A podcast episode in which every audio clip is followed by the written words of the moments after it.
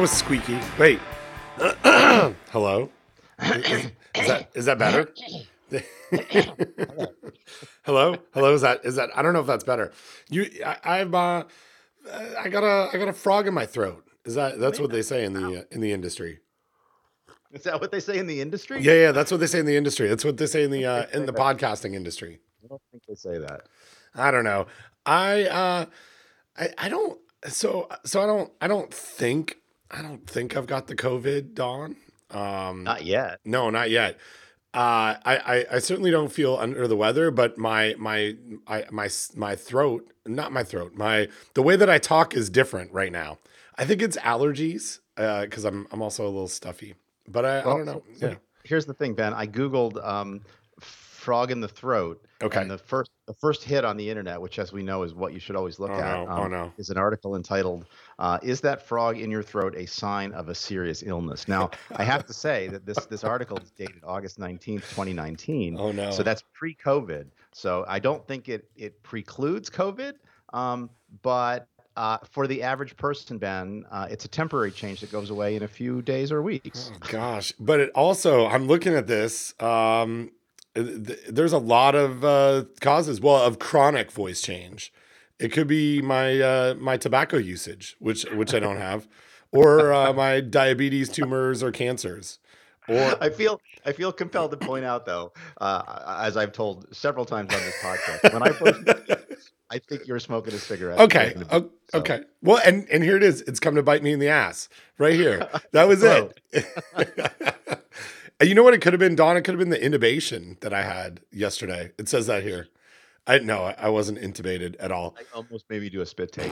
I had coffee in my mouth. I hope I don't have tracheal stenosis. That would be not good. Or a neurological disorder. I'm just going to navigate away from that page right now. Oh, man. Okay? Yeah. I don't think it's a voice disorder. That's what it's. That's what it says. Oh, gosh. Frog in your throat. Texas Center for Voice and Swallowing. Oh, gosh. See, a frog in the throat. It's what people say in not this industry and in other industries that scare you. It's a frog in the throat. Is it a medical term? No. NBC says no, it's not a medical term. All right. So I got a little thing in my voice sounds a little bit weird, so I apologize for that. So this is how I'm treating it. Real professionals, Don, I think they drink tea, lemon and water. Yeah, hot water and lemon. Yeah. Water. I'm just drinking black coffee like I do all the time. So. That should do it right there. It's a dark day here. It's literally dark here in North Carolina. We're not necessarily figuratively dark. I mean, it could be figuratively dark too. But. Yeah, I mean, almost. There are so many days that are figuratively dark right now. So good things that are happening. Call recorder is functioning. And I didn't need to reinstall it, so that's good. Confirm. Here too, but outside it's dreary. I realize that I'm podcasting in the dark. I prefer to not have lights on in my office, and my office is kind of dark. It's I face out a window, and from about 1 o'clock in the afternoon till 4 o'clock, there's a sun that strikes through the window at my face dramatically, like you would see in a Hallmark movie. Where there's just a sunbeam on a person. But right now it's really dreary. And so I'm sitting here and I turned my displays on and they were piercingly bright. So I've had to turn them down, but I refuse to turn a light on. I enjoy the somewhat natural light from my window and the very unnatural light from my MacBook, or my iMac and my display. But it feels like fall, like it's got a real, rain, crisp, rainy, kind of feel to it. We no longer have nights in the high 70s with lots of humidity like we normally do for 6 months of the year here in North Carolina. And it just, I don't know, it feels like we've taken a turn, we've taken a seasonal turn. Are you experiencing leaf changes and that kind of thing in New Jersey? Yeah, and I would say we are having very similar weather. It is a overcast day. It's going to rain later today. And yeah, we're starting to see a little bit of leaf of color change, not a ton. I was talking with my mom over the weekend, as I usually do, and she reported that, you know, they're in upstate New York, so that they're further along with some pretty dramatic color changes. And so, yeah, it's definitely, the days are definitely shorter. So it's we're heading into the long winter. It's a long winter coming up. Oh gosh. We're gearing up for well, not gearing up. We'll continue a silly political season with tonight's debate, which is there a debate tonight? I did not know that. Yeah, and what I can't wait for is I really can't wait for all the hot takes tomorrow. Oh, that's true. Yeah, people are going to be. It will be. It's right. Well, it's going to be very. There will be a lot of hot takes. I've got to, because you know this is a political safety talk now, and so I'm gonna. We just had a discussion this morning here in the Chapman household. Unbeknownst to my children, but we were going to ask the children to watch the debate tonight. Oh, yeah, that's interesting. It is. I don't know if it's good or bad. But, and the way that I just said it there, it's like we're going to ask them to watch the debate, take notes for us, and let us know, give us their hot takes in the morning, so I don't have to watch it. I think you should vote for if you could vote. Yeah, right, exactly. Well, and I'll get them to be just amateur journalists. Well, you know what they really should do is they should watch the debate. And then they should go find a name of a dead person and then go try to vote instead of that person. I like that idea a lot. That happens, I hear. It's a lot. There's a lot of fraud. A lot of many people frauding. So how, just out of curiosity, so my kids are grown and obviously very engaged in politics. Perhaps my younger son more than my older, although because he's in state government, so he's a little more clued into that, although they both are pretty, you know, clear on what's going on. How clued in are your kids to politics? I mean, mostly I think they want to break bones and have accidents. So there's not a lot of time for thinking about politics when you're trying to destroy your young body. But healthcare is very important to them as an issue. Nice. So it's really interesting, raising kids, right? Like that, just in general, because some of the things kind of hit you in unexpected ways, and so my kids are I would say connoisseurs and consumers, large consumers of YouTube, and probably 90% of what they view is on YouTube, from like terrible Twitch posts of people playing video games and those people playing video games are screaming over top of the video game. So there's a lot of screaming on YouTube. So they're, you know, maybe, I don't know. And this will make me sound like a terrible screen parent. Like maybe 2 hours a day, my kids are watching YouTube peppered throughout the day. And so YouTube has a drastic amount of digital ads for politicians.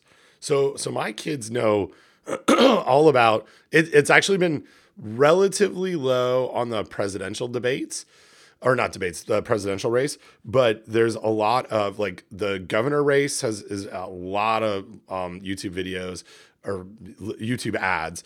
And then our Senate race has a lot. And so there's a senator who is a Democratic, or he's not a senator yet. Hopefully he's going to be a senator, running for Senate, Cal Cunningham.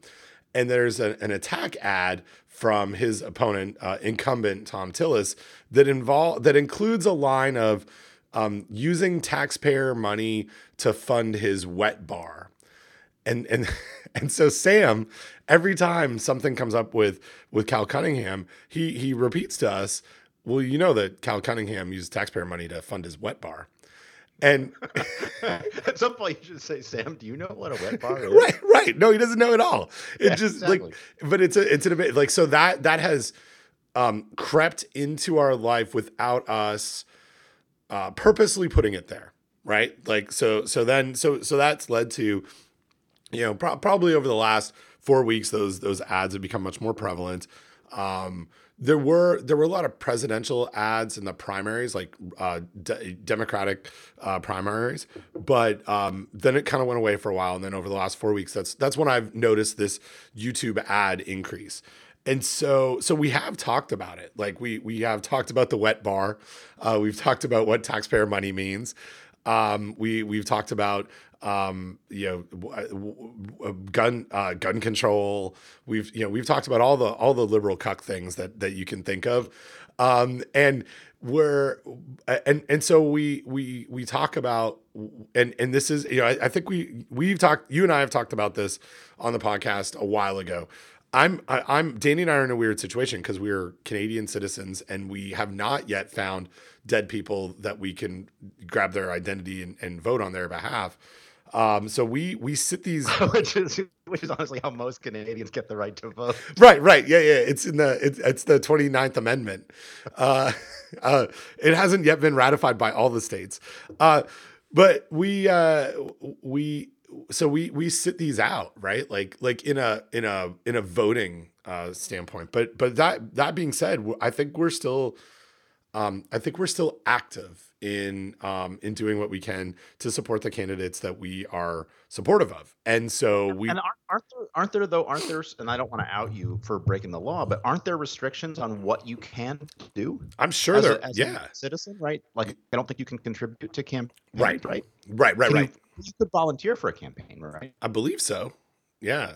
And so, and then we talk in our circle of friends about things.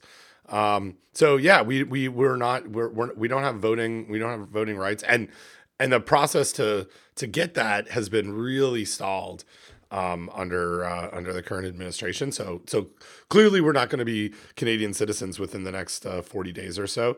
I think you are going to be Canadian citizens. Oh, I guess we will still be. Yeah, that's a good point. I'm pretty sure things are bad, but I don't think things have quite gotten that bad.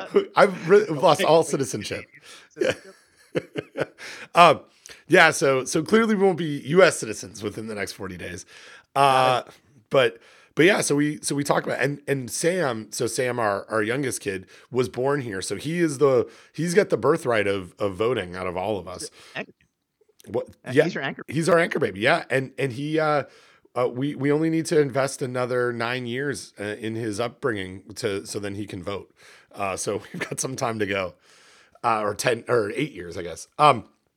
So yeah, that's kind of our situation. But we do we do live here, right? Like in the U.S.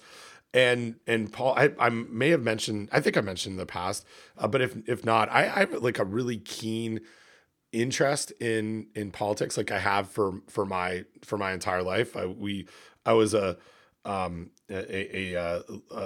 organizer of protests when I was in high school, and I didn't know this about you. Yeah. So I don't know. Maybe not. So yeah. So we growing up, we had a very right-wing government in Ontario, and being that I was in the sphere of education, being a student, there were a lot of cuts related to education and happening. So I worked with other student government leaders at different high schools, and we organized a big rally from our location going to Queen's Park, which is like going to the Capitol building, and got some of our local representatives to come out and talk to us, and that just did that kind of thing. And then also, I've always been very interested in representation, and which is phenomenally hilarious living in the U.S. with the Electoral College,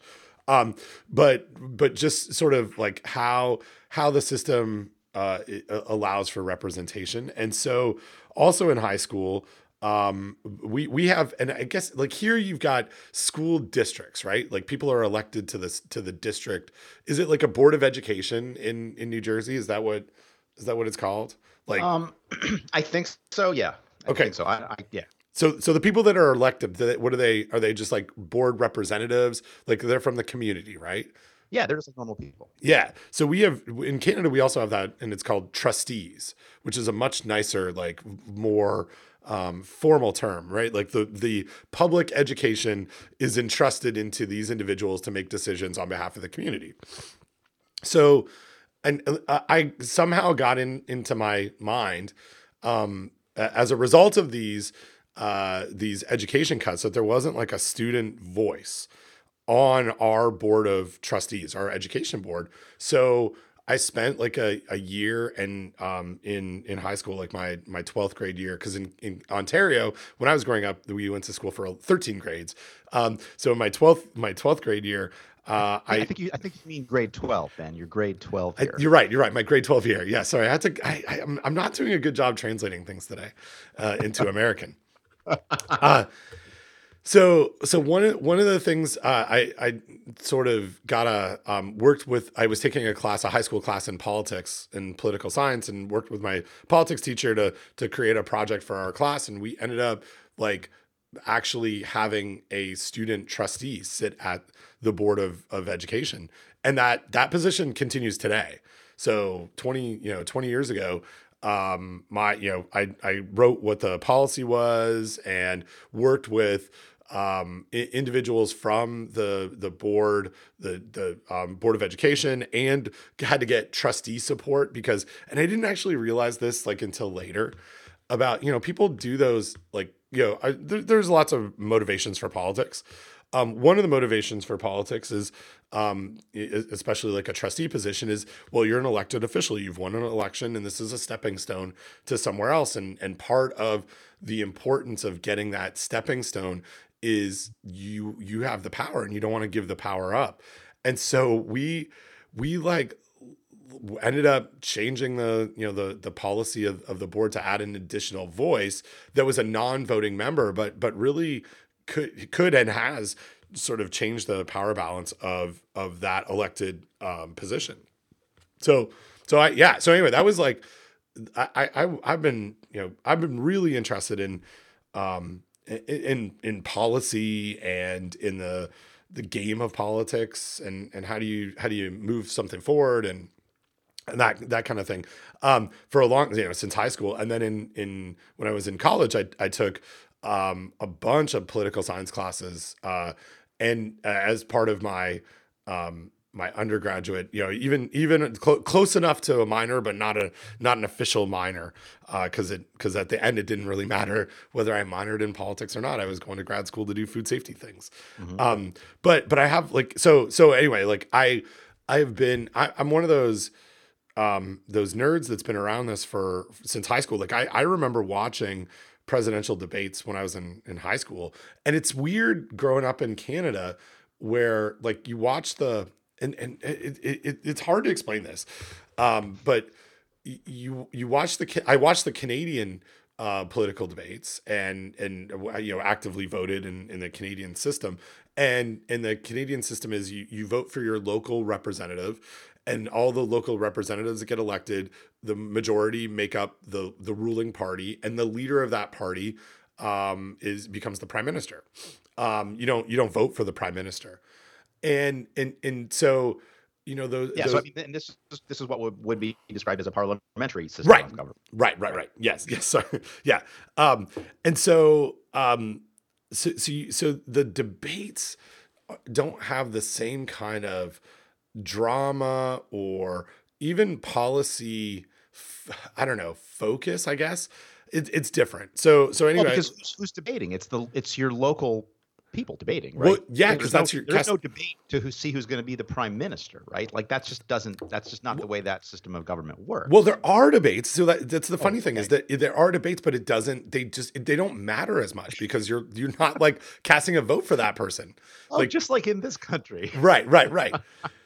But there's the flair for drama and theater in U.S. debates that is second to none.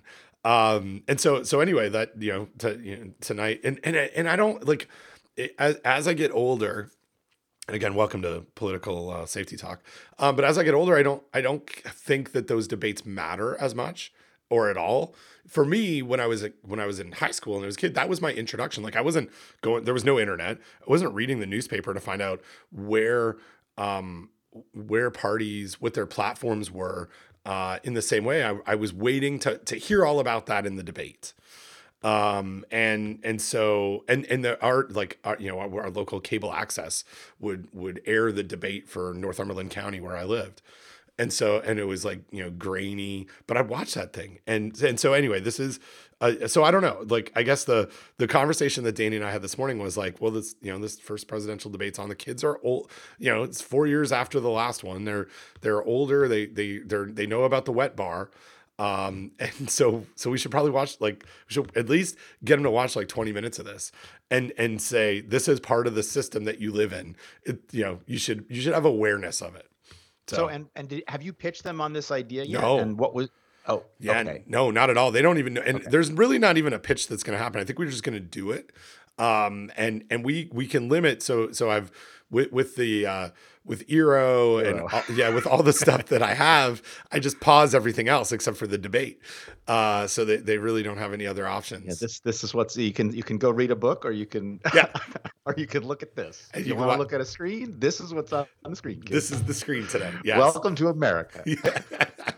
Yep. And maybe next election cycle in the House, you guys could outvote my wife and I, Danny and I, your mother and I. Not, I don't refer to her to them as my wife. So I don't know. I guess, you already mentioned about your kids, but do you have any history? Do you have any recollection of sitting down and watching a debate or having a conversation about politics with your kids when they were, tweens or teens or anything like that? Not an explicit memory. Like in terms of my own forays into politics, I ran for treasurer of my junior high school class, and I lost to Alan Janney, who is now a friend on Facebook. Alan was way more popular than I was. There's no way I was going to win, but I ran, and that was an interesting experience. I remember, as I think I might have shared on this show before, I remember Watergate in the three-season room of my grandparents' house in Glastonbury, Connecticut, because we were there that summer, and Watergate was on TV. I remember very distinctly when I was a graduate student at UGA, voting for not for Ronald Reagan, who won anyway. I was very upset about that. And that was your first. That was your first presidential election. I think that was I'd have to go back and check. Well, we can figure this out. I think we can do the calculation. When were you? Were you born? I was born in 1961. So I think you might have. But my birthday comes after election day. Oh yeah. So Reagan would have been right because you couldn't have voted in the Carter election. Right. Because that would have been 1979 of November. Look at me. I'm a presidential historian, Don. Look at you. I know everything. Right. So Reagan was my first. So that didn't start well, right? Because he won. Reagan won, even though I voted against him. And then voted every presidential election since then, I think. And now, and especially here, just try to vote in everything as much as possible. And it's weird. Like Freehold Borough is this little blue circle in a red donut that is Monmouth County and probably Freehold Township. So the county where I live is predominantly Republican, but there are little blue pockets of working class people. So, so all of, like, for example, we have freeholders, which is weird, living in a town called Freehold that has freeholders. That's the system of government in New Jersey, is you have the people that run the local government are called freeholders. And so there are predominantly, I think they're almost exclusively Democrat. There might be one Republican, and one of them is the guy who cuts my hair, my barber, is an official for a long time.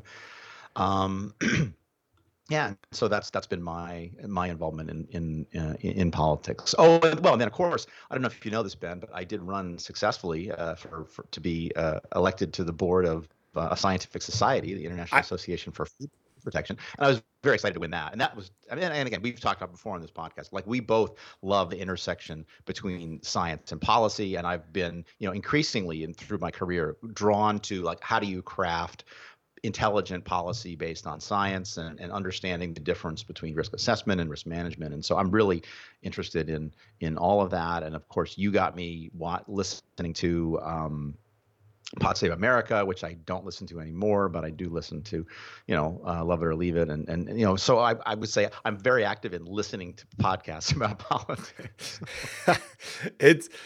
Well, and it's one of these, I don't know.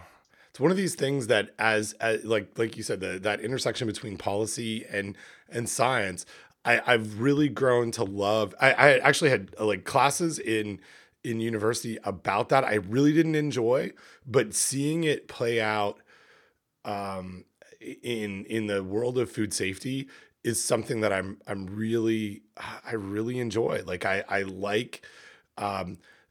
I don't know. It's one, like there's layers of the game, right?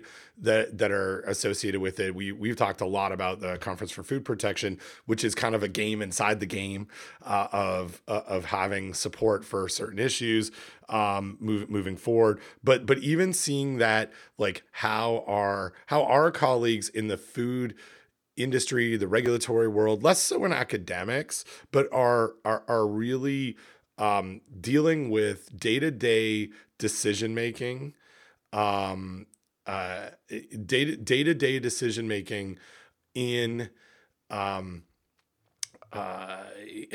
with the current administration and changes around COVID is really kind of interesting. And I don't want to out anybody, but I've been talking with a couple of our friends about international trade issues as it really relates to SARS-CoV-2 and testing frozen foods and other foods and all that kind of stuff. And it's really interesting to sort of have those brief conversations about, there's a lot going on in trade issues that ends up impacting decision making in food safety right down to how we do it in a plant. And that, like, it's so intertwined. So yeah, and it's interesting. It's interesting. So, politically speaking, anybody who listens to this podcast knows pretty well that we are both typical academic, left-leaning academics. Perhaps at least one of us has become radicalized by the democratic socialists and listening to Chapo Trap House podcast. But we work with people in the industry, and part of our job in extension in working with those people in the industry is to understand their point of view. And I would say, whatever their political beliefs are, however they vote personally, generally speaking, people in the industry, the industry is kind of leans to the right because they don't want government interference. They don't want rules and regulations. I'll make my food safe. Just leave me alone to do that, right? For the most part. And so it's interesting to watch. And I would say for the most part, almost all of our food safety colleagues, I would say politically themselves are left-leaning, although we are very capable, especially the industry folks, of basically articulating policies that would find favor in a, let's say, a Republican White House, right? Or let's say a traditional Republican White House, whatever that used to be, whatever's going on there right now. I don't know what that is, but so, and again, it's been interesting to see like how things would, well, yeah, how things play out in both normal times and also these strange times that we're in right now with trade is kind of messed up. And then, of course, the pandemic on top of that. And yeah, it's interesting to watch. I mean, it would be fascinating to watch if it didn't matter. Right. It's terrifying to watch when it matters. But yeah. Yeah. It is really, I don't know. It's an interesting. And I guess that was part of the conversation that Danny and I had this morning is, It is a, and I'm gonna sound like so obvious and trite, Don, when it almost came out of my mouth without me prefacing it, but it is a historic time. So it is for sure, and it is a time unlike any other that you and I have lived through and will likely be, let's hope, historic for our children as well. Like, hopefully they will never see another time as strange as this one. Yeah. And I feel like we're not going to get too many chances to say this is like your Watergate recollection, right?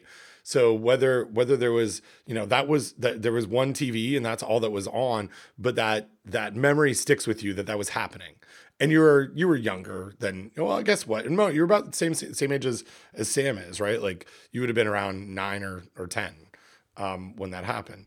And 72, summer of 72. 11. So I would have.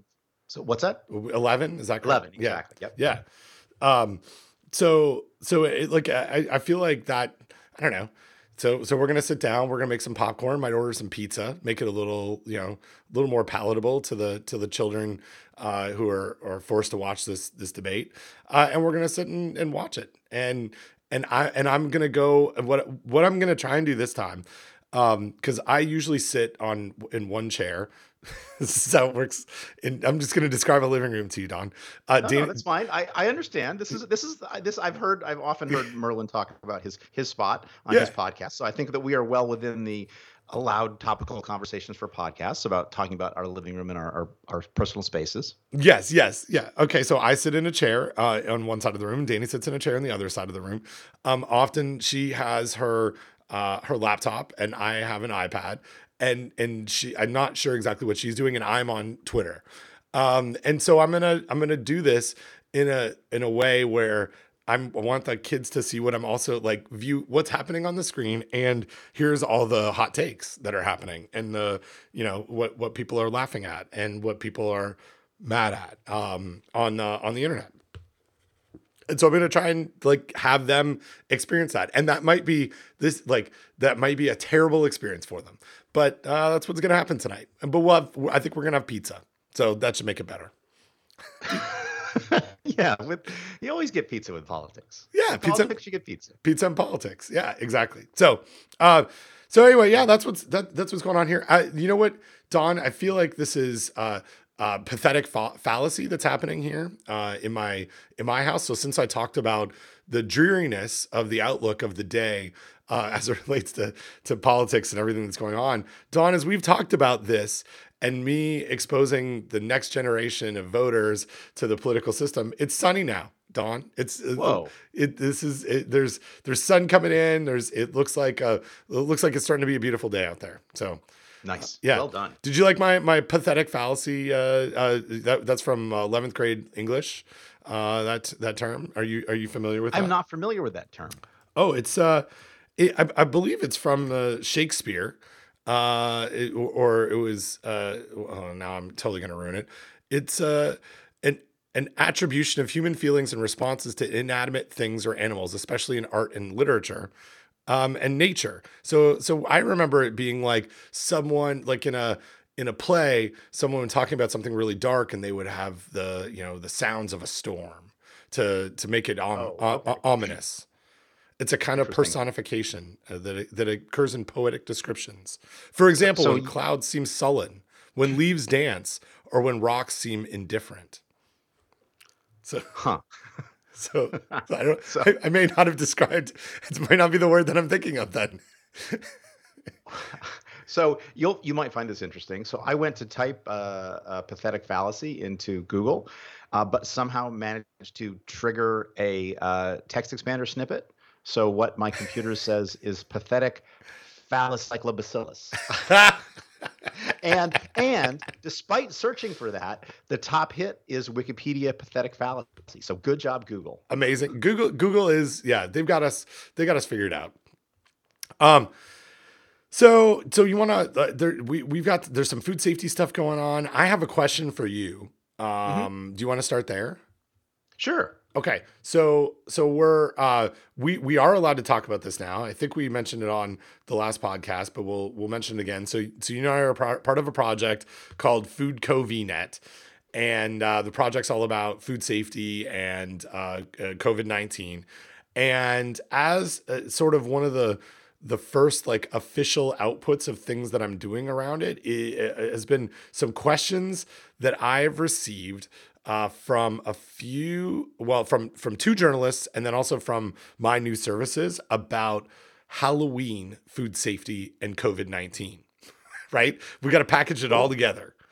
Mm-hmm. So we got to make it, and let's step back and see, why are we talking about it? Well, it's seasonal, right? We're getting into Halloween. Although I did go to the hardware store on the weekend and there were Christmas decorations, not Halloween decorations. So I think we missed this. We probably should have been talking about this in June. So here's kind of the situation. So, there's some frequently asked questions that have popped up, and I want to run the questions by you and get your thoughts on it. I'm going to tell you a little bit about how I attacked this, and so let me set this up. We let's start at the beginning. Dom, we're in the middle of a pandemic of a respiratory virus that is leading to thousands and thousands of cases a day in my state and many deaths. And then we're also, if it just because of temporal issues of the calendar, we're also coming up on Halloween, which is a traditional, and this is important because it's a very American situation, or American and Canadian.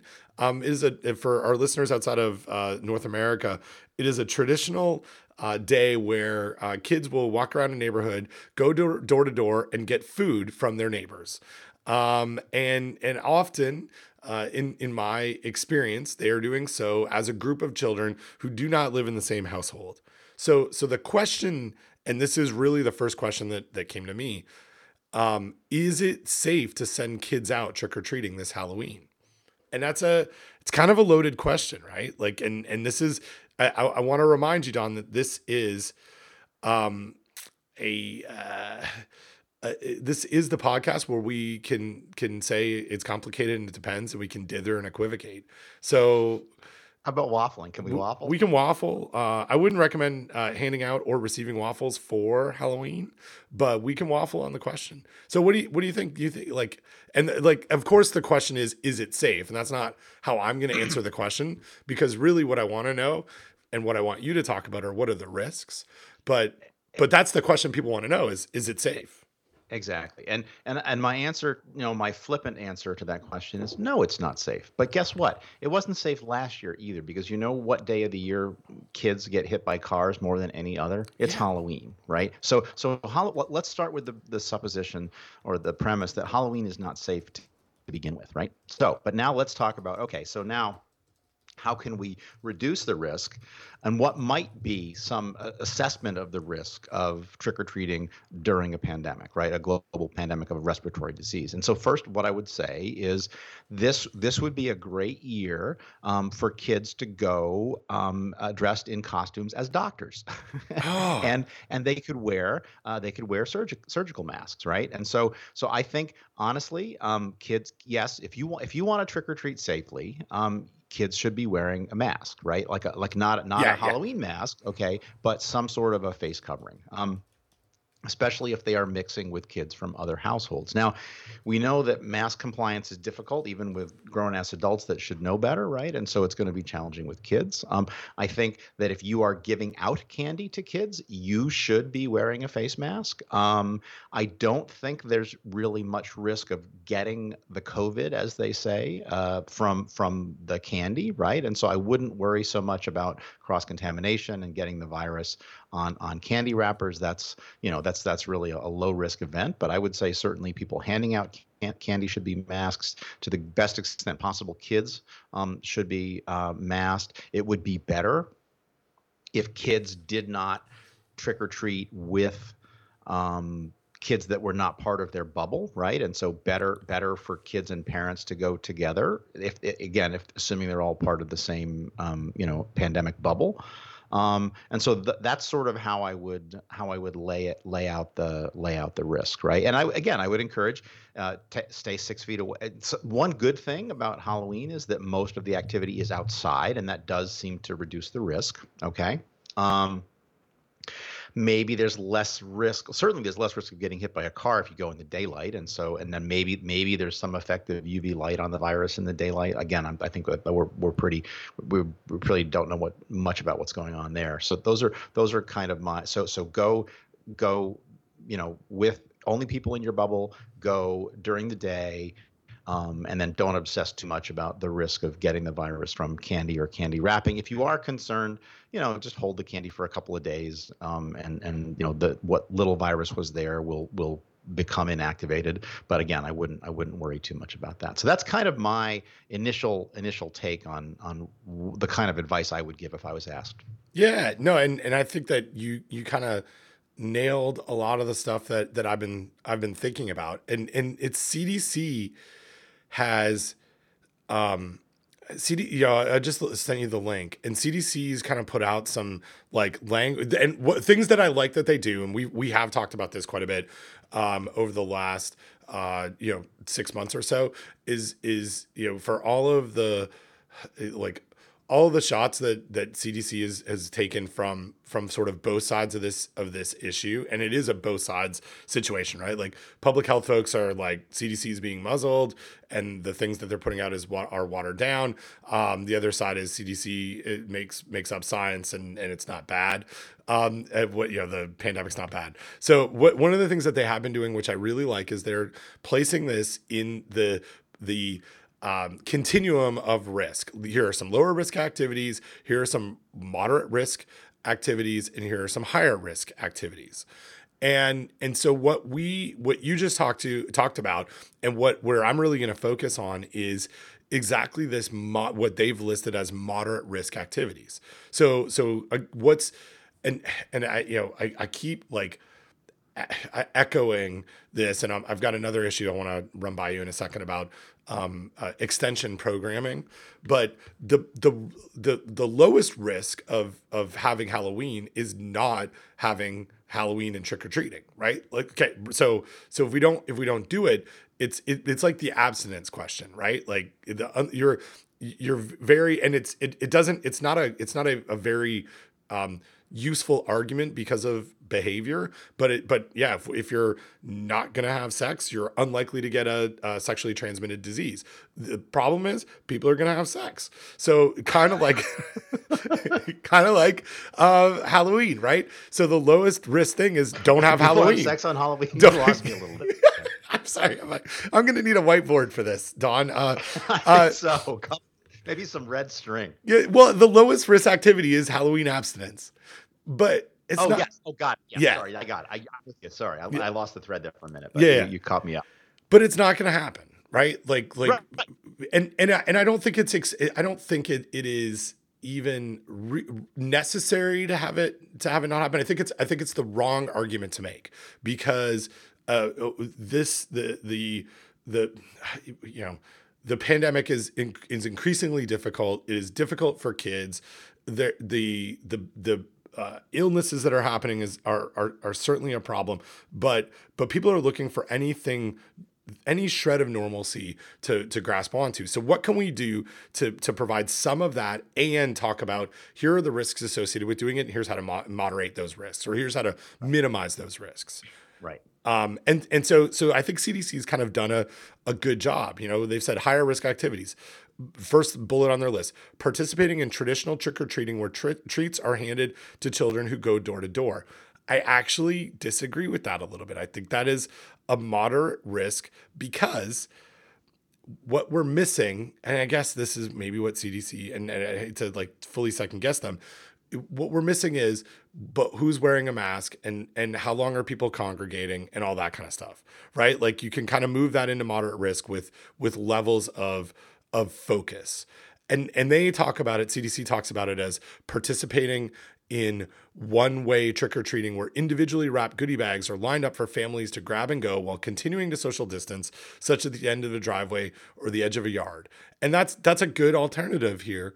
But to your point, if I go to a door and the person at the door is wearing a mask and my kid is wearing a mask, And they are practicing a level of social distancing there with a self-service, hand in a bowl of candy. The transmission risk becomes all the other hands that go in there. And based on the data and the science that we have around fomites, we think that that's pretty low likelihood of transmission already.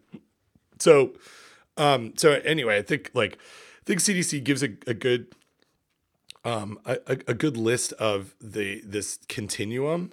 So to your point, right? I think this is a good document from CDC, but what they have maybe, I don't want to say been forced to do, but what they have chosen to do is to put things into three buckets, right? Low, moderate, and high risk. And really, to your point, Ben, it really is more of a continuum, right? And so at the risk of, dithering and equivocating and shades of graying everything, right? There's probably low/moderate, and there's probably moderate/high. And we could make even more buckets, and we could more finely parse these things. And so traditional trick-or-treating where treats are handed to children who go door to door, maybe that's not higher risk. Maybe that's moderate to high, right? Or something. Right. Yeah.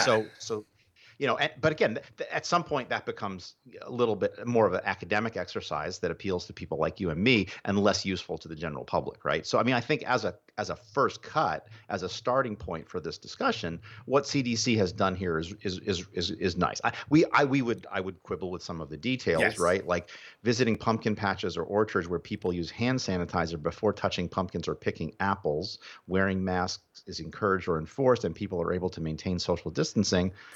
Seems pretty low risk, right? Yeah, I'm not sure the hand sanitizer is necessary, right? I would say sanitize your hands when you're finished with that. Maybe when you come in and maybe when you go. I think CDC is still sending some mixed messages on fomites here, but again, it's whatever. We don't know, right? We suspect that fomites are very low risk, but yeah. So I would give CDC a B+ on this webpage. Yeah, and I'm gonna give them an A-. Just this is a different. You know what? Let's start a new podcast of grading CDC documents. So the reason why I'm gonna give them an A-, Don, is that this is still relatively new for them. They don't ever put stuff like this out for food safety, right?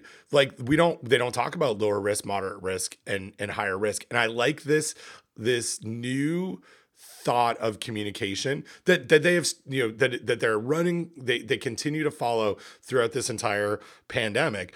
And so last year's Halloween safety didn't talk about this, it wasn't in these categories. And so I agree with you. I think there's room to grow. That's why I'm going to give them an A-, but I like that they're trying this. And even, we can certainly quibble with lower risk activities. So I would say that carving or decorating pumpkins with members of my household and displaying them is not even a lower risk activity. It's the lowest possible risk. Yeah. It's not different than what you're already doing. Exactly. Right? Yeah. Carving and decorating pumpkins with the members of my household is essentially eating dinner with the members of my household. Yeah. And we're carving our food and, it's not. Yeah. So it's not even I think the lower risk activities are that's the abstinence, the messages, right? These are, you're not increasing your risk beyond Halloween's got nothing to do with it. So anyway, I like this, and I think it's a good starting point. Has been really, I don't know if you've followed. So if you've seen any of this or followed any of the fallout, or the media coverage, but because people don't read, I don't know if you're aware of this, but on the internet, people don't read the article, very often, or the link. So what I have seen, and I'll see if I can find an example of this, but let me précis this for you. I'm using all of my English class terms. I'm just going to do a quick summary. Someone writes, CDC puts out guidance for COVID-19 and Halloween. And then all the hot takes that come after that are, let the kids trick or treat. Why are you ruining life? Why are you, you know, this is a hoax, right? Like all of those things. And really they're, you know, people aren't reading the article. They're not looking at what it says. And and CDC is actually doing a pretty good job that says, here are things that are highest risk. And here are things that are in the middle, and you should think about these and make your own risk decisions. But I already have been the receiver. Oh, and let me look at my, my menchies right now. Yeah. So they're like, the start of this question and answer thing that I did with my news services went out, last night, and, NC State Extension said with Halloween a month away, should kids go trick or treating this year? 'Cause we got to have some clickbait, right? Extension specialist Benjamin Chapman chairs his do's and don'ts. And so I'll link to this. And this is going to, like, you know, this list is going to evolve a little bit, but the response to it, and it's only been one, but it's someone who's got a American flag in their, in their name. Hashtag MAGA. By all means, comma, please live. Go trick or treat, exclamation mark. Have fun, exclamation mark. Why live if you can't live, question mark. Just, you know, read the article, man. Like, oh, God. Yeah. Well, you know, so do me a favor if you would, and I'm going to regret saying this, but just tag me in your retweet yourself and tag me or you know, mention me, because I might want to go. I might want to go thump on some MAGA. Yeah. Dumbheads. Okay. I will do that. I'll craft something excellently. And while you were talking, I was like, so when you proposed this new podcast, right? Yes. Where we rate CDC web pages. My first thought is, Ben, what are we going to call it? And then it came to me, Ben, the perfect name for this podcast. It's ABCDC Plus. Oh my gosh. Yes. Show title done. Yeah, this is a bit that we do. Do we nest this inside of this podcast? It's going to be a segment. A segment, yeah. Like the segments we used to do on Canadian food. We used to do a Canadian food segment. We used to do history of food safety. The podcast has evolved, but let's put this out right now. I'm going to commit to this. ABCDC Plus is an in-show segment of food safety talk. It is. Should we do it only in the after show? Is this for subscribers only? Is this? Yes, we should do it. Do it in the after show. We'll do this in the after show when we remember. But if you have CDC, any CDC web pages, any documents that you want us to grade, we will give it a grade of A, B, C, D, E, F. There is no E. Okay. We should get clear on what the, so you wanted to give something an A-. So at Rutgers, we do not allow A-. I think it's A+. I'll look up the grading scheme for Rutgers. We need to settle in on the grading scheme. I don't think anybody gives E in this country gives E grades, although I have them in other countries. I think we can get it. Yeah. I think we had E grades in Canada. We had,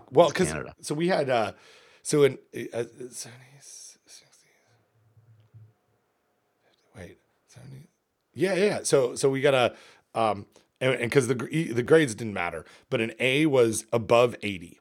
Okay. An A plus was above 90. 70s were Bs. 60s were Cs. 50s were Ds. Yeah, I guess there were no Es. And then an F was below 50. There you go. No E. Yeah. So it looks like we have A, B+, C+. But we don't have any -. Grades. We just have + grades. I think. Oh, and then C+, and then just D and F. This is great. Yeah, this is great. Grade safety talk. Yeah. So anyway, we will do this. We've already done our first one. Listen to after shows for the rest. If we remember next week when we do this. Also, maybe what would be awesome is if listeners sent us links to CDC websites that they want us to, pages or communications that they want us to grade, and we'll give it a grade. Oh, this is great. This is for I've thought about doing a Patreon subscription, and that we would we have talked about this, doing some level of sponsorship for the show that we would then donate to the IAFP Foundation to support some sort of a scholarship or an award or something. And I think we just never followed through with it, because that's a thing that I do a lot, is talk about stuff and not do it. Well, and it's complicated, right? Because we'd have to take the money, and people might want a receipt for taxes, and we're not a 401c3, so it's complicated. It is complicated. But anyway, maybe that's what people get with their Patreon subscription, is the grading of it. So that was one that, thank you for indulging me in that conversation. I'm also using, so in the Food CoVNet, we have an advisory and review committee of all of our favorite friends, or many of our favorite friends, who look at extension documents and are engaged in lots of things that we do. And so I got a couple people to review this, and they're giving really good feedback. So it's kind of nice. Cool. Yeah. The first one I responded to, but I wanted to make sure that I wasn't just making it all up, or, you know what I mean? It's always good to have extra eyes on it. And so, so three of our advisory group, have re-edited, thought about, added some stuff I'm thinking about, and then we'll turn this into a series of social media posts and fact sheets and things that we can share through an extension for consumers as we go forward. And we vetted it with experts, which is kind of cool. Mm-hmm. Very cool. Yeah. So anyway, so the second thing, and I guess it's more of I just wanted to share one of the challenges that's coming up, and I think it's not going to go away. And I know that some of our listeners are in public health education and or extension education, and so. One thing that I'm that is coming up over and over again for me is trying to work with extension educators on how they do hybrid face-to-face and virtual training and programming as we go forward. And I say that over the next 18 months, right? Right now, many of our programs are not face-to-face. Are strictly virtual. Right. There are a few places in our state where local governments have put some pressure on having some sort of face-to-face meetings and training. And so Cooperative Extension has put together some policies on how to do it. But what's really and I'll give you a very specific example, which is one that's a cool program. And what we're trying to do is figure out how to do it in the safest possible way, and it kind of is about that continuum of risk. And so it's a program on processing game meat, and so Penn State has a really great curricula. Our friends at Penn State, Kathy Cutter and others, develop some great material. We have a couple agents who are really interested in using that. There is a food disparity and food insecurity issue, and that they're really meeting a need of. So it's one of these risk trade-off decisions, as well. And so part of the program includes using some common equipment like grinders and, large pieces of meat processing equipment that individuals, they're coming to this class because they don't have access to it. So we're kind of trying to figure out a way to do this in the safest possible way. And so similarly, in all the conversations I have on any of these programs, I really start this conversation with, having this programming in any sort of face-to-face is riskier than not having it face-to-face, right? It's the abstinence question. So just as long as everybody is aware of this, as we sort of work through this, I'm not going to be able to give you anything magical that's going to be this is going to be we're going to guarantee that there aren't illnesses. If you follow all this right, no one's going to get sick. That's not possible here. Well, all we're talking about is putting in risk reduction measures, but there's still if you did this all virtually, you wouldn't have that as it relates to this programming. And you know, I don't really want to go through the particulars so much on it, but I want to like share that I don't know, that statement is almost always met with disbelief or a frown or like, I don't know. I don't know what I'm not sure what I feel from the person who I transmit that message to, but they're not seeing it in the same way that I am. Right? Like I think they're like, well, people are going to the grocery store. It's like, yeah, but we're not, I mean, we're not, there are other ways to get groceries, right? Like, yes, people are going to a grocery store. That is riskier than not going to the grocery store and getting groceries delivered. What is the risk? Is it measurable? Is it negligible? I don't know, but it's certainly more risky. So I don't know how to handle this other than what I kind of do is say, here are the things. Tell me about what you're doing. How much of this instruction can we move virtual? Do you have to do this in person? What are the things that you must do in person? How many of those things can we do outside? Can we do those with social distancing? I'm already assuming that they're screening people who have been exposed to COVID-19, that everyone's wearing masks. Like there are sort of standard policies that are in place, but someone operating a grinder right next to someone for, you know, 40 minutes or trying to teach multiple people that they're standing next to them over the course of this time, and everyone's sort of crowding in and looking at it, that's riskier than not having it. And the biggest risk to me is to our instructors. And so I try to communicate that, but I don't know. And I guess I just wanted to sort of throw that out there and get your thoughts and reactions to it. There's no like question, right? Like, I'm sorry, I don't have any. I just, what do you like? What do you think? Well, you know, the thing that occurred to me is like what we're doing. Let me talk a little bit about what we're doing at Rutgers. Okay, so virtually all instruction is virtual, right? So all graduate classes are online, undergrad classes are online. We have been allowed to reopen our research laboratories, but the research laboratories need a system for ensuring safety, right? And so our lab is pretty big and we've got 4 lab benches. And so we made the decision, well, okay, that means we can have 4 people in the lab at any one time. And so we created a Google Calendar where people sign up and they put when they're coming in and when they're going out. And that does 2 things. Number one, it lets me see that we only have 4 people in the lab at any one time, according to the calendar. And then also it would let us do contact tracing, you know, to say, okay, well, this person is now positive for COVID. Who was in the lab with this person over the, you know, whatever the appropriate time period is. So it's documentation of that. And then, of course, if you're in the lab with somebody else, you are working in your own area, but you're also wearing a mask and you're also maintaining 6 feet of distance from that person, right? Now, the one exception is, one of the exceptions, which I'm aware of because it's the lab right next to mine. The lab right next to my research lab is a microbiology teaching lab.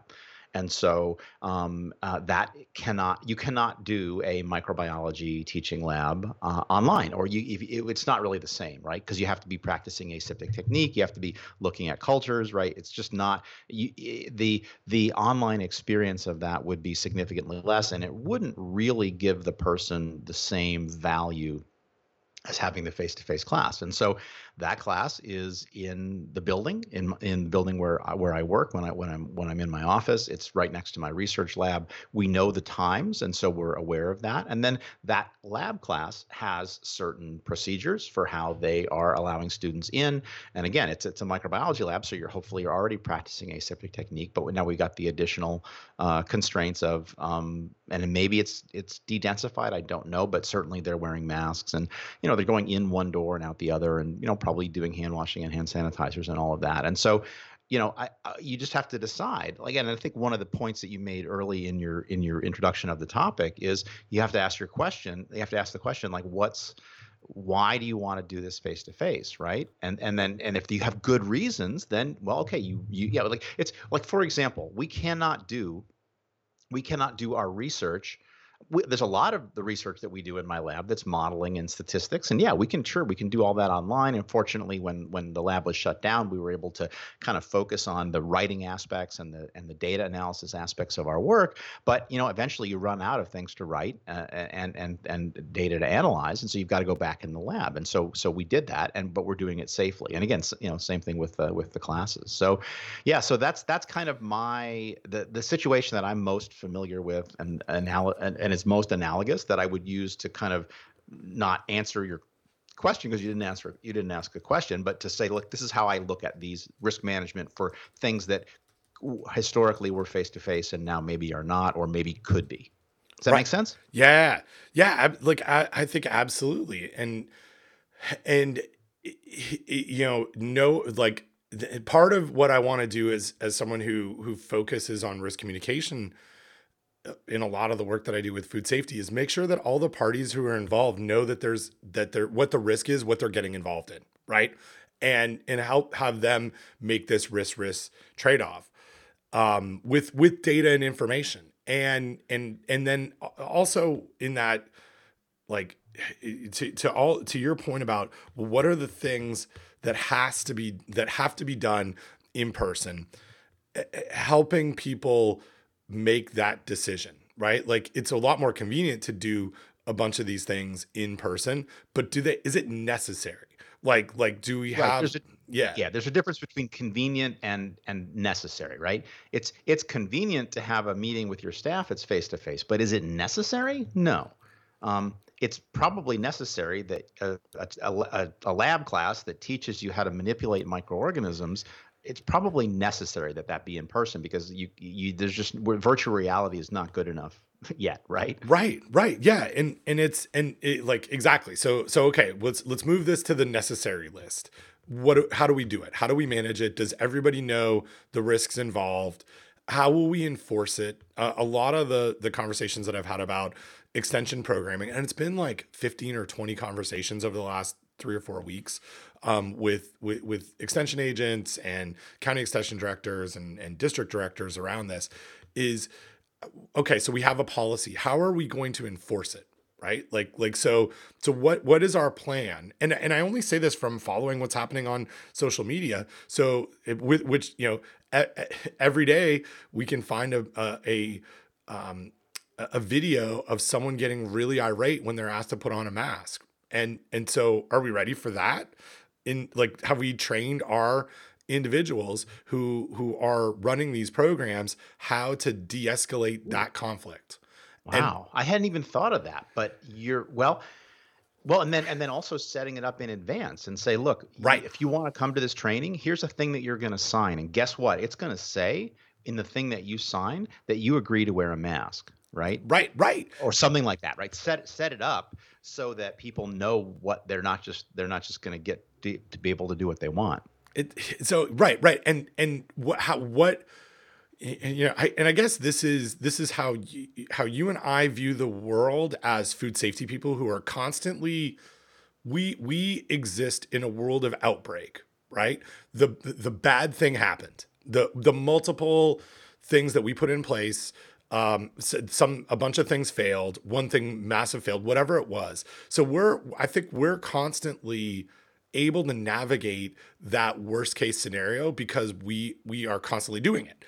And I'm increasingly aware of people who don't live in that context who say, well, we have a policy. You know, obviously everyone's going to wear masks. And I look at it like hand washing, right? Like to me, that's analogous to obviously all food handlers are going to wash their hands. Okay, great. What happens when they don't? How will we handle that? And just asking that question, I think it's not something that everyone's prepared to do. And I think like maybe we'll never have to deal with it, but you certainly need to have a plan on how do we enforce these policies? How will we initially remind people? What will we give them? How will we protect the other participants? If someone is really just not able to practice social distancing and they're not wearing a mask over and over again, when do I end the program? What's my threshold? And so just, and it like all of that stuff. Like, I don't know. I am much more, and this will sound sound crazy for the people that know me because I don't plan or prepare very much. But when it comes to this kind of stuff, I want to be prepared to figure out how I'm going to manage that, because I don't want to be like, I don't want to be the source of a cluster in any sort of shape or form. And so I want to make sure that I'm in like arming these agents and folks who are doing programming with enough information to think about all the bad things that can happen, with the very like likelihood that not all these bad things are going to happen. But if one of them does, at least you got a plan on how to manage it. Well, it's kind of like HACCP, right? I'm thinking yes. It's very analogous to the hazard analysis and critical control point system that we use for food safety, right? You have a plan for what you're going to do, and then you also have a plan for when things go wrong, and then what you do when things go wrong, and then so I think having that plan is it's important. Yeah. It's a really, like, I hadn't thought of it that way, like in that most systematic way, but that's essentially it, right? It's applying how we manage food safety to these events and thinking about, like, I mean, it's HACCP. It's like, what are the parameters we're going to operate this program in? What are our thresholds? What are our, like, critical limits to managing this event? And it's not, and going back to the CDC document that I rated an A- and you rated a B+ in our new segment, ABC's CDC Plus. It's like, that's a new way of looking at these things, of these events. Like, we're not just operating the way that we used to. So what is it? How do we move things from higher risk to lower risk? And what are the parameters that are going to make it move on that scale? So, yeah. So anyway, that's like it's becoming a large portion of my internal extension work is, how do we, and the easiest answer, and this is again on my side of things, the easiest answer is do everything virtually, right? Let's not even manage this. And I realize that that's not a realistic answer right now. Like, there, think about how politicized this pandemic is. So, some of our counties that are run by very right-wing governments are like, this isn't a big deal. All of our government functions must go on as they did before.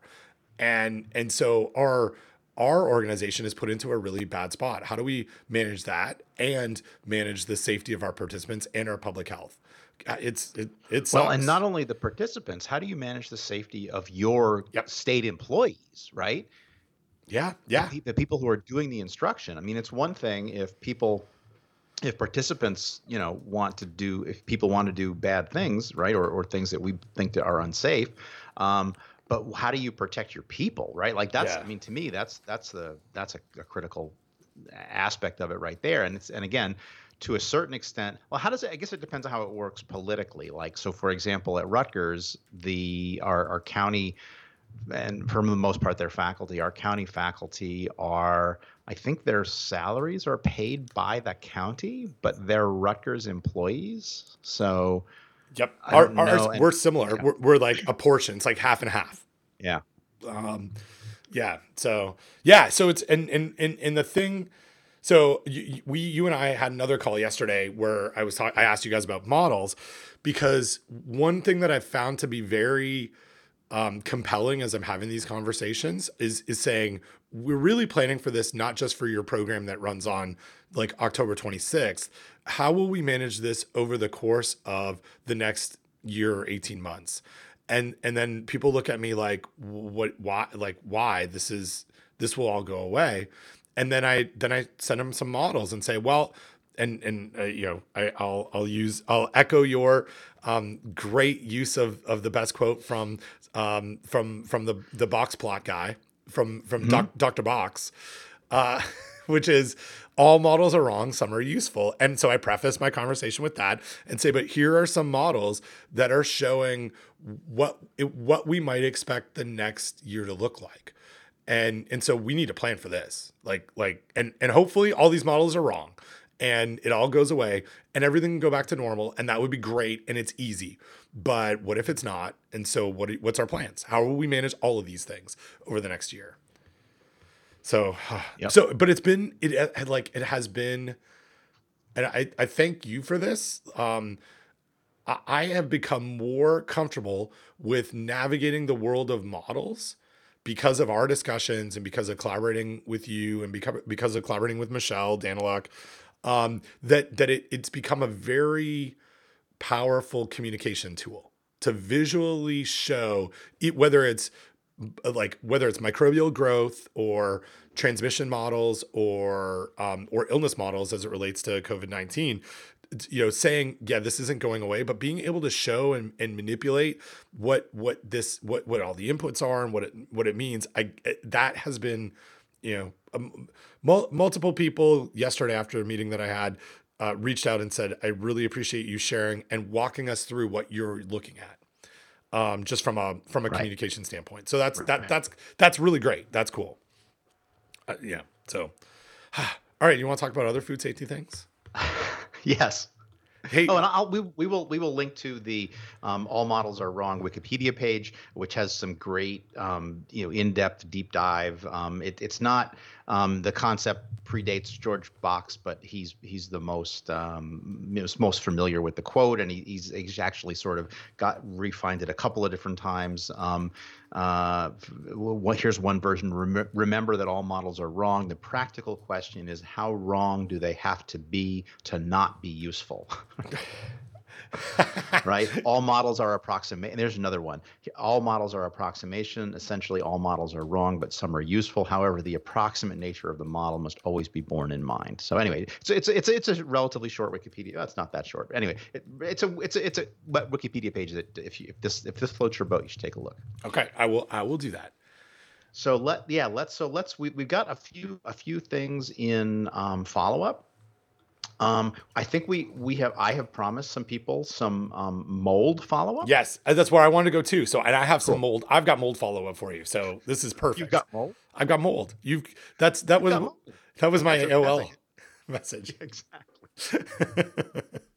Oh, so many good show titles today. Yeah. Okay. So go. Yeah. Let's do this. Go ahead. Oh, I thought you were going to run with it. No, you're going to run with it because I've got another. Okay. Yeah. Got it. Okay. So, a friend of the show, and I think she might listen sometimes, is Linda Harris, who is very good at the very economical email. So this is a message dated almost more than 1 month ago on Tuesday, August 25th. And the subject header is moldy jam. And then the message is a couple of articles to add to your reference list. I cannot access either, but I have read the abstracts. And we will link to a couple of different articles. It doesn't. So I will drop them in because I did this earlier. It won't link from our. Yeah, and this has to do with the very, very helpful Office 365 advanced threat protection. Oh, yeah. That my university inflicts on us because people are idiots and sometimes they click links that they shouldn't click, and for some reason. That what it does is it takes URLs.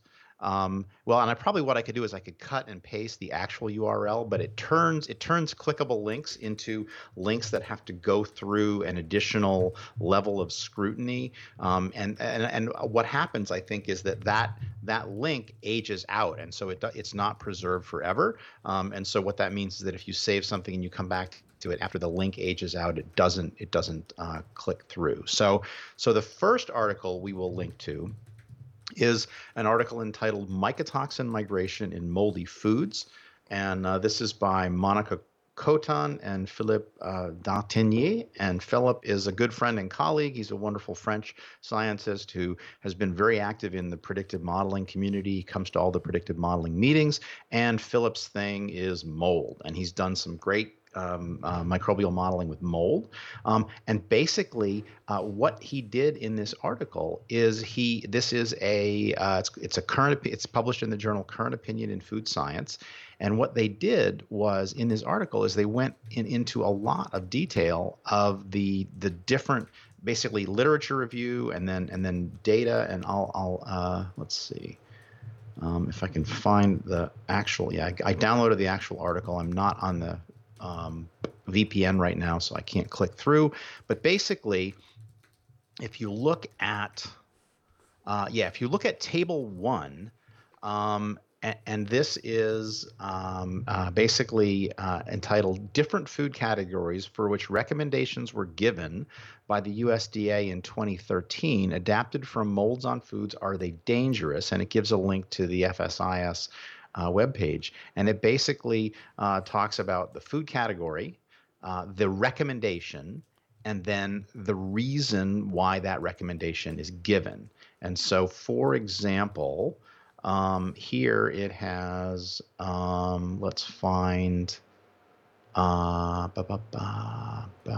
jams. Okay. Yep. So food category jams, recommendation is discard. And then the reason is molds might produce mycotoxins. It is not recommended to eat jams after removing molds. And what he's also done is he's also sort of injected some science into this and looked at essentially what might be from the literature, what might be the conditions for mold production. They didn't always look at slicing off of molds, but they do have figure 2 in the document is a recommended sampling design based on hypothetical mold migration patterns in a food matrix. So that's useful for people. So it's not really a literature review. It's more like a kind of his opinion on this, but it's really quite good and well thought out. And if I was going to proceed with doing some science around this, I would for sure start with this paper. And so as sort of a starting point. And there are a number of people who published on mycotoxin production in various jam products. So that is definitely worth getting a hold of if you're interested in this topic. And then the second article is entitled Distribution of Mycotoxins Produced by Penicillium Species Inoculated in Apple Jam and Creme Fraiche During Chilled Storage, and this is by Monica Olson and colleagues. The author whose name I recognize is the second author, and that is Roland Lindqvist from the Swedish University of Agricultural Sciences in Uppsala, Sweden. And Roland is a very, very nice man. He plays the electric guitar for fun, and he's a very, you wouldn't expect that of him because he's a very proper and very sort of Swedish, introvert type person, but apparently he likes to rock out with the electric guitar. So, and he's again, a good friend and colleague. And so what they did here was they looked at basically what are the conditions under which, if you take these different products and you inoculate them with different molds, how long does it take until you have detectable toxin production? And so if you go down to figure 3, figure 2, and you look at the bottom panel of figure 2? No, figure 2 itself. Figure 1 is on the top. Figure 2 is on the bottom. And basically, it looks at incubation time in days. And then they mark on the figure the TDIPAT, which is the concentrations above the dotted lines correspond to an intake above the TDI, which is the something like tolerated daily intake for Pachylin at the median portion size in an adult person. And so basically this is the line that you should not cross according to risk management decisions about Pachylin. And so basically what it says is that 3 days you're okay, 7 days you're in trouble, 10 days and 14 days you're really in trouble. And then if you look at figure 1, what you can see is that basically at about 3 days you barely have a colony. And then 5 days you and these are model predictions, I believe. Observed growth, fitted growth rates, Observed colony diameter. Oh, at different temperatures, right? And so basically, the idea here is that you can look at that's 15 degrees. So yeah, so basically, depending on the temperature and depending on the colony diameter, you have various levels of risk. But basically what it comes down to is if you really see any kind of a colony, it looks like you're really, you're really not, the levels of pathogen or the levels of mycotoxin would be too high. So again, very useful. All of these are both of these are useful documents for trying to figure out what the risk would be for these kinds of products. And so can't really do justice to them on the podcast, but again, this is a great start and certainly supports, I think, a lot of our previous conversation about the topic. Yeah, this is really, I appreciate Linda sending these to us because I think it really gets into the nuance of molds and some of the things that we do when it comes to recommendations around spoilage, right? So what I kind of gather from all of this is that if mold's there, and it's a mycotoxin, if it's in a jam, it's going to be pretty hard to guarantee that it didn't migrate, right? Right. So we can certainly cut off the top, but and what I think is missing is what's the likelihood that it migrates at what depth and distance. But it's kind of like, all right, is there, and this is, it comes back to the thesis of this whole podcast, which is it's not zero risk. It's probably pretty low risk, but we certainly can see these aren't theoretical examples. This is stuff that we can see happen.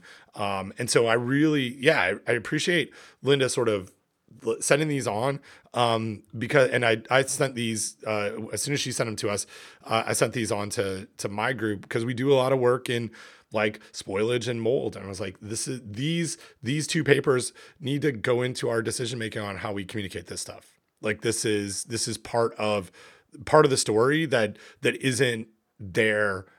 It wasn't part of our communication up until now. Right. So. And again, I'll point people if they get a hold of these. And again, you probably won't be able to get a hold of them unless you have access to a university library, but you can always get them through interlibrary loan. And so basically, looking at table 2 in the second manuscript, if you look 0 to 2 centimeters from the moldy surface, okay, after, and this is apple jam or creme fraiche after 14 days at 15 degrees C, you basically have essentially very high levels of different mycotoxins. If you go 2 to 4 centimeters for some of the mycotoxins, you still have detection, although the levels are lower. And then if you go greater than 4 centimeters, now you have, it looks like a few more are below the limit of detection, but there is still detectable mycotoxin, some mycotoxins in some products. And so the question would be, or the what you would say is, well, what about? So this is greater than 4 centimeters. So it's not clear exactly what they did, what that greater than 4 centimeters means, but apparently at some distance greater than 4 centimeters, we have to read the methods, but at some distance greater than 4 centimeters, you still had, in some of these, with some of these molds, you still had detectable mycotoxins. Right. Yeah, exactly. Like that. Yeah. It's pretty interesting. Okay. So here's my follow-up, because this all came from a discussion that we had about Squirrel Jam. Did we mention that at the start of this? No, we did. Well, we alluded to an earlier podcast, yes, which I will link to, and it was and just to be clear, Squirrel Jam is not jam made from squirrels. It is a company that got into a little bit of hot water or a little bit of moldy, fuzzy. I started to say fuzzy and then I changed it to moldy and that became foldy. Moldy fuzzy jam, and they got in a little bit of trouble in the news media about that. So we'll link to the previous episode of this podcast where we talked about that. Yes. So I have an update on that, which is my wife, the lovely Danielle, how I refer to her everywhere, she listened to a podcast where someone was talking about Squirrel Jam, not this podcast, Don. You and I talked about it, but one of her other podcasts, her real podcasts. And then she can't remember what it was. So I've asked her a couple of times to be like, what podcast was it? Can I listen to it? Can I link to it? She's like, I don't know. I listen to so many podcasts that aren't yours. They all run together. Anyway, they talked about the Eater, controversy around Squirrel Jam and the mold. And so she like texted me from downstairs, cause I'm upstairs in my office and she's downstairs. She's like, hey, I just listened to this podcast. I'm going to order us some Squirrel Jam cause it's mold. I don't want to know what makes a jam $14, which is how much the strawberry rhubarb jam that we got, cost $14 plus shipping, which I think it was like $17.50 or something. And how much jam did you get for that price? Oh gosh, six ounces. Like, oof. It's not a lot of jam. It's definitely, I can't think that it's 8 ounces. It is no more than 8 ounces. So, So it is, I've sent you the link to this strawberry rhubarb jam. I'll read all of the phenomenal copy that goes along with this. Rich, very berry, balancing. So it's not balanced, but it's a jam that will balance you. That's what I read as balancing as. Origins. What else can we say? This is the crowd favorite of jams. We get our strawberries delivered to our door from the wonderful Gutierrez Farm, while our rhubarb is harvested by Elva Galliano from Trevino Farms. Ingredients: Shaler strawberries, rhubarb, cane sugar, Sorrento lemon juice. All of those are certified organic. So I'm going to tell you about it, Dawn. It arrived. Danny made some biscuits so we could try this on some freshly baked biscuits. I put and biscuits that are, that's a Southern term. We also refer to them as scones in Ontario. Very similar. So I put a little bit of butter, and then I dropped this strawberry rhubarb jam on it. It's very runny. It is not what I thought the jam would be like. It's more of a like if you put the jam on your biscuit, it will run off the side. It doesn't stand up. So I would say if we were judging this jam at the North Carolina State Fair, it would not do well because of that. It doesn't stand up in the spoon. And it won't sheet while you, like a jelly will, either when you pour it off, but it's quite runny. It's very tasty. I would say this is a crowd favorite, but most interestingly about this, and I'll send you a picture of this, there is a spot on the jar for best before dates for quality, right? Which might have to do with mold in a jam from Squirrel. It was never stamped. I don't know how long it's best before. Like, forever? Well, and the other interesting thing is we'll link to the Shopify site that sells this. So it has a rather unremarkable picture of the jar, and it has some details below that, including microbiological testing results showing below detection limit for xerophilic mold and xerophilic yeast, and it also gives the pH. So really, I hadn't noticed that until you just told me. Man, that's really interesting. It's got a product like this looks like for the lot that they're currently shipping, which was, at least the sampling was done on July 16, 2020, which was probably right around the time that this all blew up. Maybe they're starting to include this on all of their stuff, but yeah. No. Now, does the product that you purchased have a code date? I don't know. I'm going to have to go get it. That's a little bit of follow-up that I'll text you about. Okay, cool. But the picture, it definitely doesn't say anything about best before date. I don't think anything's stamped on it, so I don't know if it's from this batch or not. Yeah. So anyway, thanks to Linda for the great follow up. Thanks to the competing podcast for inspiring my wife to order this. Who we would definitely call out if we knew what they were. Right, but she listened. Right. Dawn, I want to requote her because I may have missed it. I listen to so many podcasts that aren't yours. They all blend together. That's what she said. Fair enough. Fair enough. Yeah. So I also want to report she does not listen to our podcast. No. So, but she listens to there are so many podcasts that she listens to that are not ours. So that's fine. I understand. But before we leave this topic, I cannot resist talking about the wonderful Gutierrez Farm. That makes me think, of course, of Alma Gutierrez, who was a character on The Wire, who was a young journalist who got educated as to the meaning of the word evacuate. So we will link to that classic clip from The Wire about what does Miss Gutierrez, what do you think the word evacuate means? Oh, so good. Yes.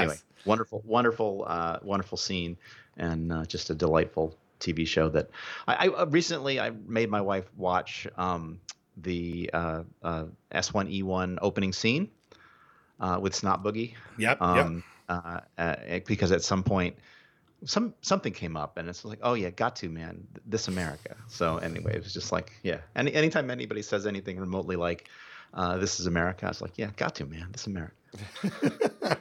Awesome. Now we're going to link to that one as well. So, hey, so we didn't talk about like things that we're watching other than the debate at the start of the episode. But you gave me a recommendation last episode about Would I Lie to You? Which is not an 80s song by Milli Vanilli, I think, but it is a BBC show that a few episodes has Greg Davies, pronounced Davis. But also, so I found a YouTube channel that has every episode, all 13 seasons, and I have been in reverse chronological order watching one or two of them every night before we go to bed, and it's a great show, and it's so great. It's clever. They're very funny. We do talk about British shows a lot, and I make fun of them a lot, in you as part of that. But Danny and I, like, there is something about a British sense of humor that is different. Oh, for sure. And it's just very clever.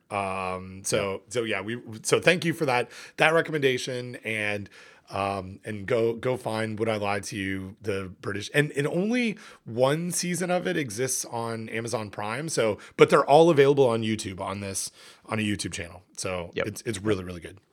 Yeah. So yeah, just highly recommended. David Mitchell, I think, is one of my favorite British comedians. And Lee Mack is also a regular, and of course Rob Brydon is the host. And now I want to go watch that Rob Brydon in that show he did where they do Michael Caine. I've got to find that clip now.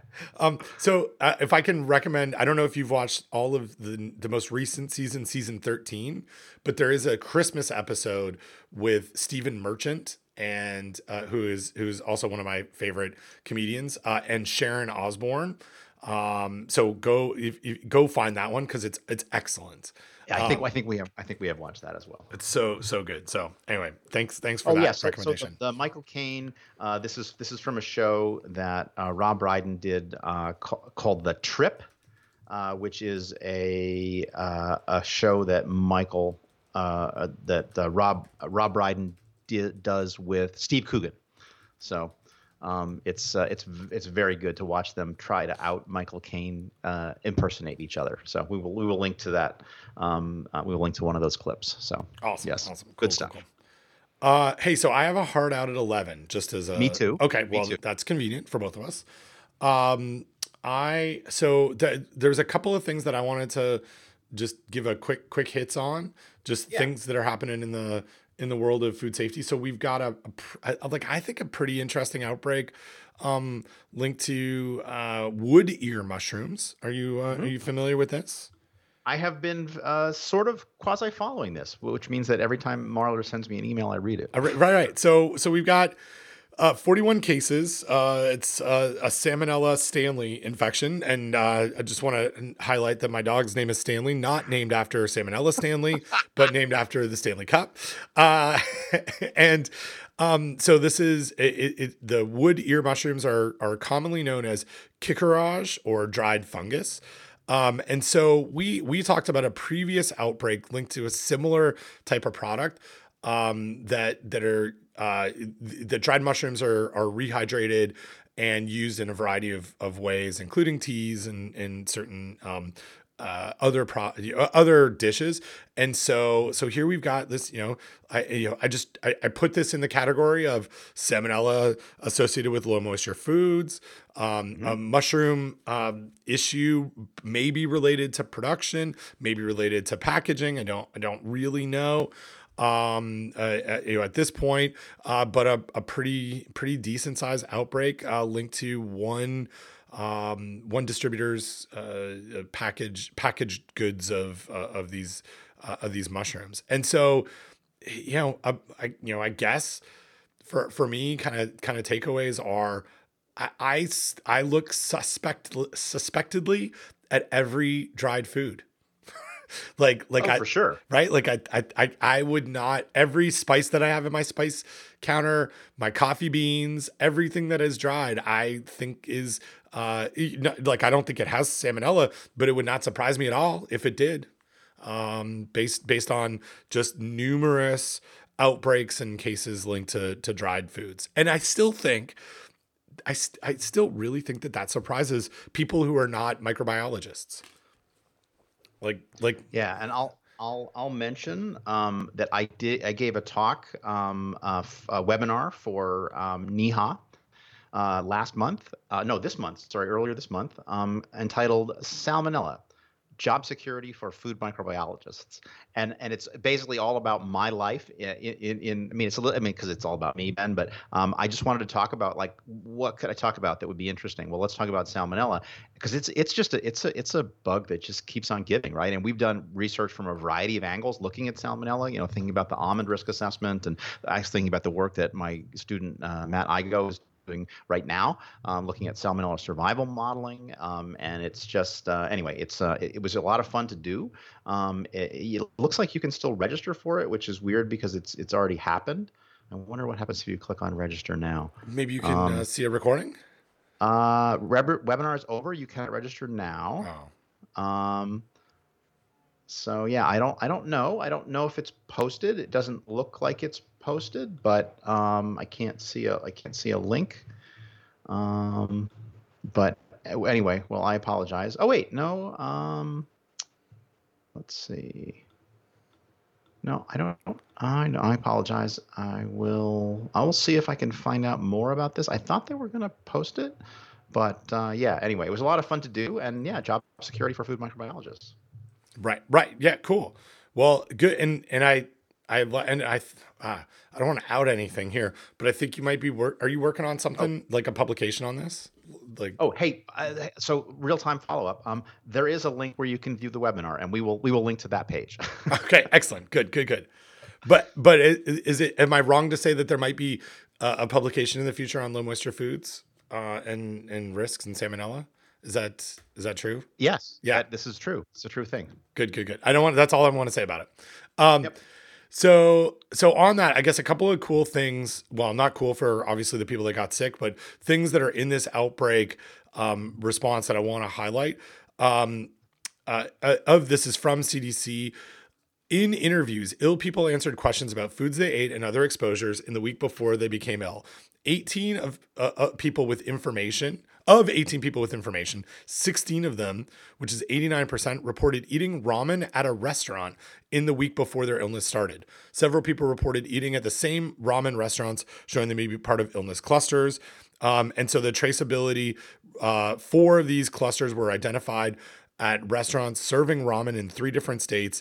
8 of the 9 ill people linked to restaurant clusters reported eating wood ear mushrooms or ramen containing wood ear mushrooms in the week before their illness started. And so that's like a home run that we almost never see in these outbreak investigations from this sort of multiple restaurants, one particular product. And so we'll also link to the FDA recall notification associated with this product, but this product specifically was distributed in 5-pound bags to restaurants who incorporated into their ramen in just a ton of different states, including both the great state of New Jersey and the great state of North Carolina. So local content for us. But yeah, so ramen was really our situation here. And I, this makes sense to me, right? Like we've got salmonella that is stressed from being dried in the wood mushrooms. And then we add it to ramen. And my guess is when I add it to ramen, it's not at a temperature that's going to kill that salmonella that's in the wood mushroom. Exactly. And we should also say that they did, California Department of Health did collect fungus from one of the restaurants. They tested the fungus. They tested the mushroom, the fungus mushroom, and identified salmonella. And currently they're doing whole genome analysis to see if the salmonella from the fungus is the same as the salmonella from the ill people. My bet is that it will be the same. Yeah. So obviously there's something in the production of this particular batch or batches of mushrooms that led to the problem. But yeah, salmonella survives really well in dry foods, and if you don't reheat those dry foods, or if you add those dry foods to wet foods that are not that hot, then it's you're going to get sick.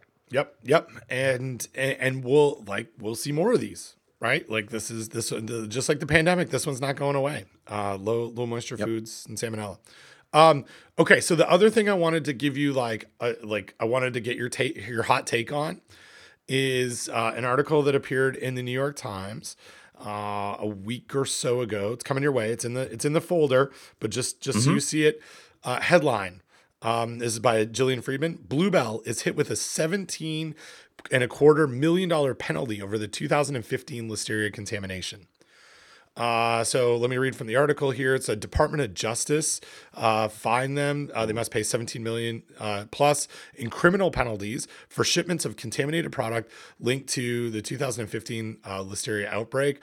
Federal court in Texas declared on Thursday. That was not this last Thursday, but another Thursday. Blue Bell pleaded guilty in May to 2 misdemeanor counts of distributing adulterated ice cream products.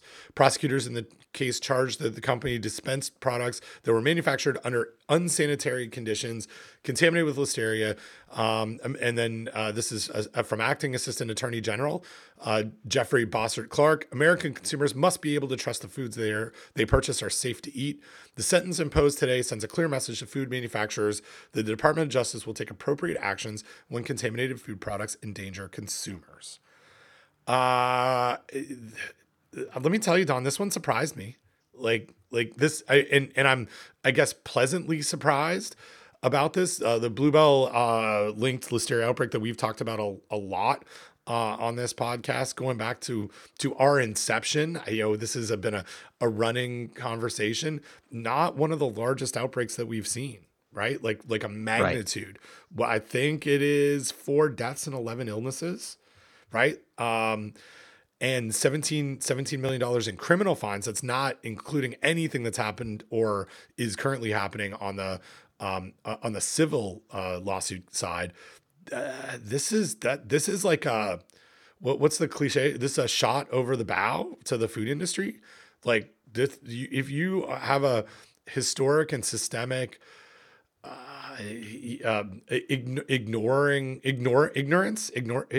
of of food safety.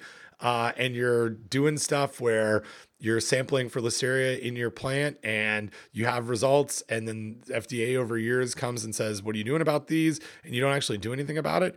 $17.5 million fine is not it's not inconsequential. It's a lot of money.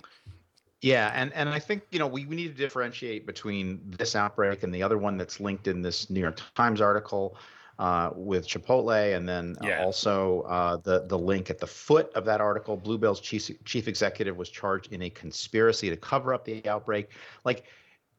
That's a different sort of thing than what we're seeing going on with this mushroom outbreak, right? Like, fool me once, shame on you.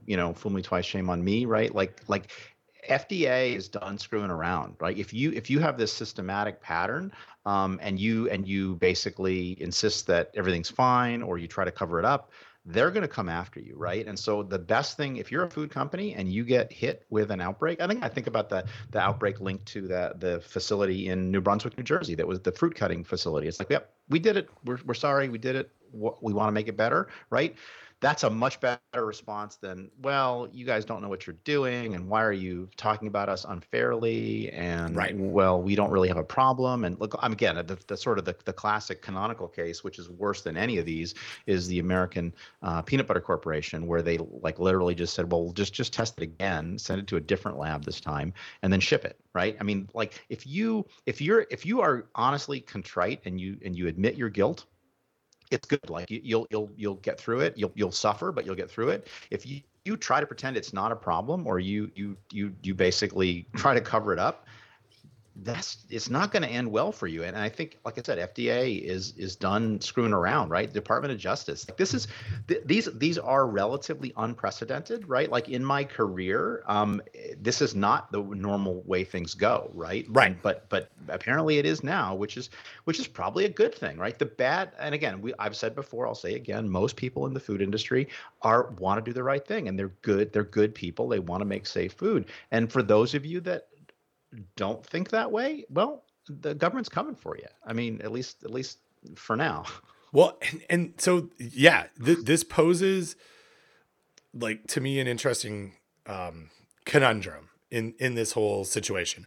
I think this is a real penalty. I think this is good, right? And I'm sure that in there are some circles, some of the folks that we know who are in the industry would sometimes say, well, maybe this isn't good, right? Like this is, it's too hefty. I disagree. I think this is a good thing. This is real teeth too. This isn't a $6,000 fine. I know the answer to this already, so I'm going to ask it rhetorically, but do you think that the Department of Justice is going after a small food processor in North Carolina who is doing things as egregiously as this, or are they going after Blue Bell because they're Blue Bell and it's a big corporation that has a big national brand? Like, the small processor doesn't have $17 million in fines, but so what how do we reconcile that, right? It's not going to be applied equally across businesses. And maybe I'm okay with that. I just, having this, I don't know how to answer the question for some small processor who is like, yeah, but we're not going to get hit with a $17 million fine. True, but they might put you out of business. Maybe a $6,000 fine puts you out of business, and maybe it's the scale of how much money you do make matters here. But are they going to put the same amount of time from a Department of Justice investigation into a small processor? Probably not. No. And they're going to, yeah. I mean, and they're going to, and again, it could, I mean, states could still take action. Yeah. Like it's a North Carolina processor, the state of North Carolina, department, I guess there's a state Departments of Justice, right? I would think so. I think they still, the state equivalent is, I hope so. State attorney general, state attorney generals go after bad people all the time, like in New York State, for example, not to mention any people. Yeah. So if you're a bad person, the cops are going to come get you, hopefully. Yeah. Well, and I hope this is like precedent for that. Like the civil costs are important. We've seen that over our careers. The loss of reputation is important, but getting hit with a massive federal fine and criminal charges, that's bad, right? Like that adds something else to the reasons why people should do a good job at food safety. So, yeah. And here's the thing, if you do a bad thing, that's bad. If you do a bad thing and you try to cover it up, that's worse. Yep. Right. Yep. I mean, again, this is classic Watergate, right? It's not the crime, it's the cover up. So yeah. So don't do that. If you do a bad thing and you didn't know it was a bad thing, and then you try to like fix it, it doesn't turn into a good thing, but that's better. Yeah, again, I think of Jensen Farms, yep. Right? Those poor guys thought they were doing a good job cleaning the cantaloupe, but instead they were just inoculating with listeria, and that's bad. But they were trying to do a good thing. Yep. Well, I think that's a show. I think it's a show. All right. Well, Don, as always, great to talk to you. We haven't chatted. We have a gap of a week. In our recording, but it's not going to be a gap of the week in the release. So, but anyway, it was good catching up with you today. Bye-bye. Bye-bye.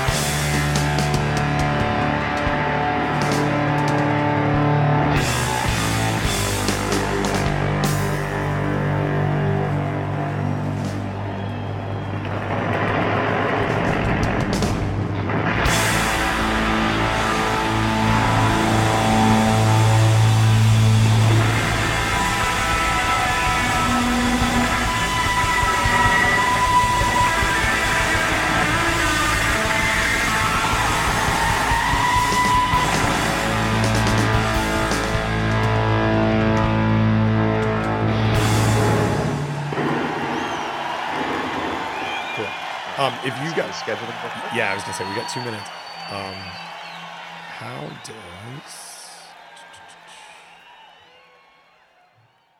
does how does two weeks from today, October 13th, look in the morning? Looks fine. Looks fine. Should we go? Should we try 10? Sure. Okay. I have a hard out at 12:30, and it's I have soft out at 12:30. Oh wait a minute. I have a hard out at 11:30, so 10 is not. Okay, let's go 9. Yeah, that won't work. Okay, sorry about that. No, that's all right. 9. Yeah. Okay. Perfect. Got it. Okay, and then this episode is mine. And I will. I've got everything. I'll drop everything into the right document, and I've got titles, and I've got show note links momentarily coming. Perfect. Awesome. All right. I will. I'll talk to you later. Well, one more thing. So the episode that was mine is gonna post today at 1:00. Oh, okay, cool. I'm not worried. You know, I was delinquent on the last one for 2 weeks, so we're good. I will. Cool. All right. Yeah, I'll post this one next week sometime. Sounds good. Cool. Bye. All right.